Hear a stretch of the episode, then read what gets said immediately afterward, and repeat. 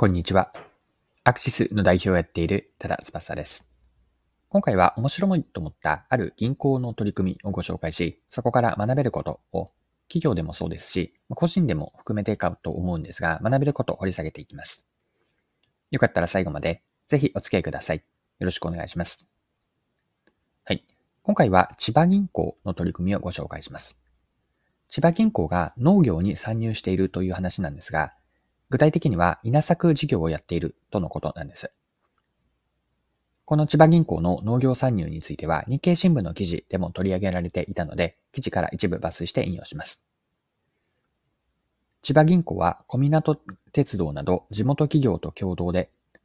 2018年にフレッシュファーム千葉を設立した。千葉も農業の疲弊や農村の過疎化が進む。放置すれば里山を維持できず、金銭の取れた県の発展が難しくなると考え、農業に参入した。はい。こちらが日経の2022年6月6日の記事からの引用でした。千葉銀行が農業に参入した背景を見てみると、農村の過疎化であったり、それを放置すれば里山が維持できず、結果的にそれは県の発展に支障をきたすこと、まあ、こうしたことへの危機感から千葉銀行は農業に参入したわけです。でこの参入の狙いについては、先ほどの日経には次のように書かれていて、また引用します。フレッシュファーム千葉が目指すのは、収益モデルを確立して、県内の農業の活性化につなげることだ。スタッフの竹内さんは、我々の経験を踏まえ、農業参入を検討している企業などにノウハウを提供したいと話す。はい、ここまでが記事です。このように、千葉銀行が農業に参入した狙いというのは、農業での収益モデルの確立、また得られたノウハウを活用し、農業参入を検討している企業への支援になるんです。とはいえ、農業参入を成功させるのは簡単なことではなくて、工夫とか仕組みが必要なんですよね。千葉銀行はどのような取り組みをしたのか、また記事から詳しく見ていきましょう。ポイントは野菜ではなく稲作を選んだことにある。稲作は作業のほとんどが機械化されており、野菜などと比べると手間がかからない。スタッフが常に田んぼに張り付いている必要がなく、銀行の仕事を続けながら手掛けることが可能。市原市で田んぼを借りたのも、千葉市にある本店から車で約1時間という近い場所にあるからだ。フレッシュファーム千葉のスタッフは5人。銀行の仕事と兼務しており、その分の給与は当然銀行から出る。兼業農家と似たモデルなのだ。収益源の多様化も模索する。米の甘酒への加工を試みたほか、農場の一部でニンニクの栽培も始めた。重視しているのはスタッフに過度の負担がかからない形での多角化だ。はい、ここまでが記事です。千葉銀行は専業農家ではなく兼業農家のやり方を取ったんです。農業に従事する行員の給料などの人件費は千葉銀行が受け持ってフレッシュファーム千葉の利益が出やすい仕組みにしています。はい。で、この本業とは全く別のことをやって成功させるという話に当たるんですが、これって簡単なことではないんですよね。成果が出るとは限らないし、また出たとしても時間がかかるわけです。新しい領域でのチャレンジには腰を据えて時間をかけることが必要になってきます。で千葉銀行がこうしたことを考えたときに農業に参入できたというのは本業である銀行業があるからなんです。屋台骨がしっかりしているからこそ、将来を見据えた新しいチャレンジができるわけです。で、ここでですね、着想として一つつなげたい、補助線として引いておきたいことがあって、それが両利きの経営なんです。両利きの経営とは、経営学のイノベーション理論の一つです。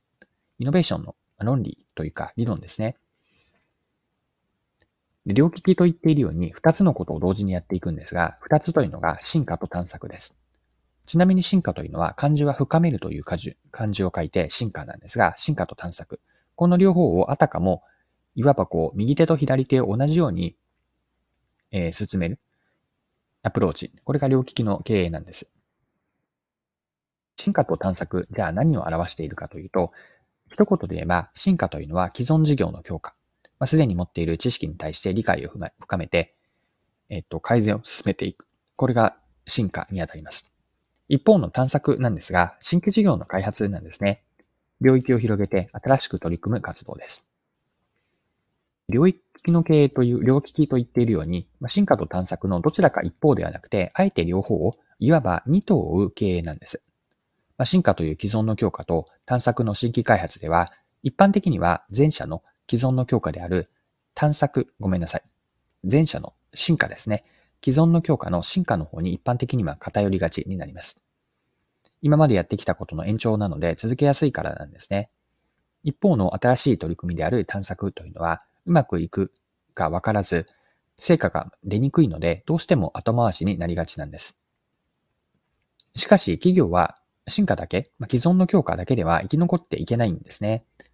外部環境の変化に適応し変わっていくためには、進化だけではなく探索、新しいことへの挑戦が大事なんです。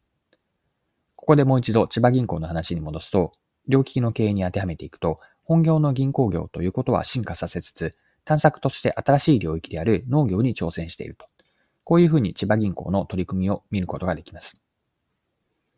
はい。では今回の話の終着点として両利きの経営を成功させるポイントというのをここで整理してみたいと思います。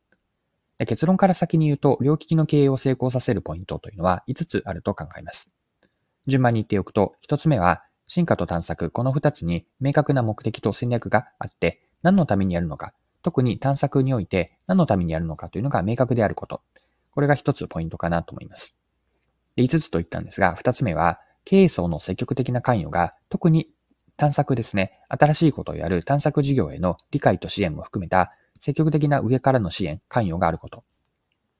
また、3つ目のポイントは、探索には既存事業の資産を活かす。今までやってきたことのノウハウであったりとか、リソースをしっかりと活かして、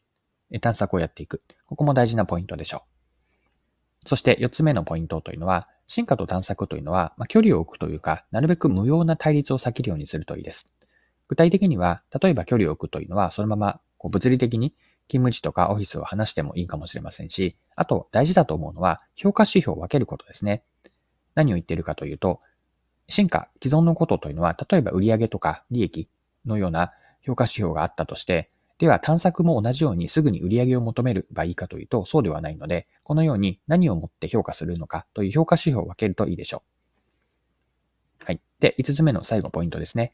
今、距離を置くとあったんですが、一方で共通のアイデンティティを持たせると良いのかなと。ここで言っているアイデンティティというのは企業文化のようなものなんですが、描いているビジョンとかミッション、あるいは価値基準のようなもの。こうした共通のアイデンティティを持たせて、一体感を持たせる。これも重要なポイントなのかなと。で、こうしたポイントを見たときに、千葉銀行の農業参入、銀行業をやる傍ら、農業参入をやっているというのは、この両利きの経営からも興味深いと思っています。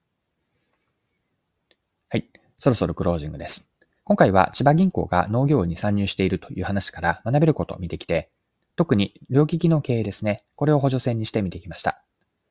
最後にまとめとして、もう一度両利きの経営とは何か、ここを振り返って終わりにします。両利きの経営というのは、進化と探索、この両方を追っていく、いわば二頭を追うような経営なんです。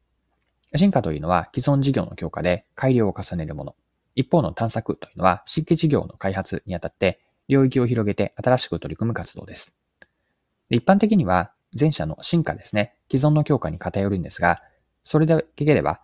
企業というのは生き残ってはいけない。まあ、個人のレベルでもそうだと思うんですが、生き残ってはいけない。外部環境が変化をしていく。それに適応し生き残っていくためには、進化だけではなくて、まあ、探索が大事であると。でこれを両立していくのが両利きの経営です。はい。今回、目調なお時間を使って最後までお付き合いいただきありがとうございました。それでは、今日も素敵な一日にしていきましょう。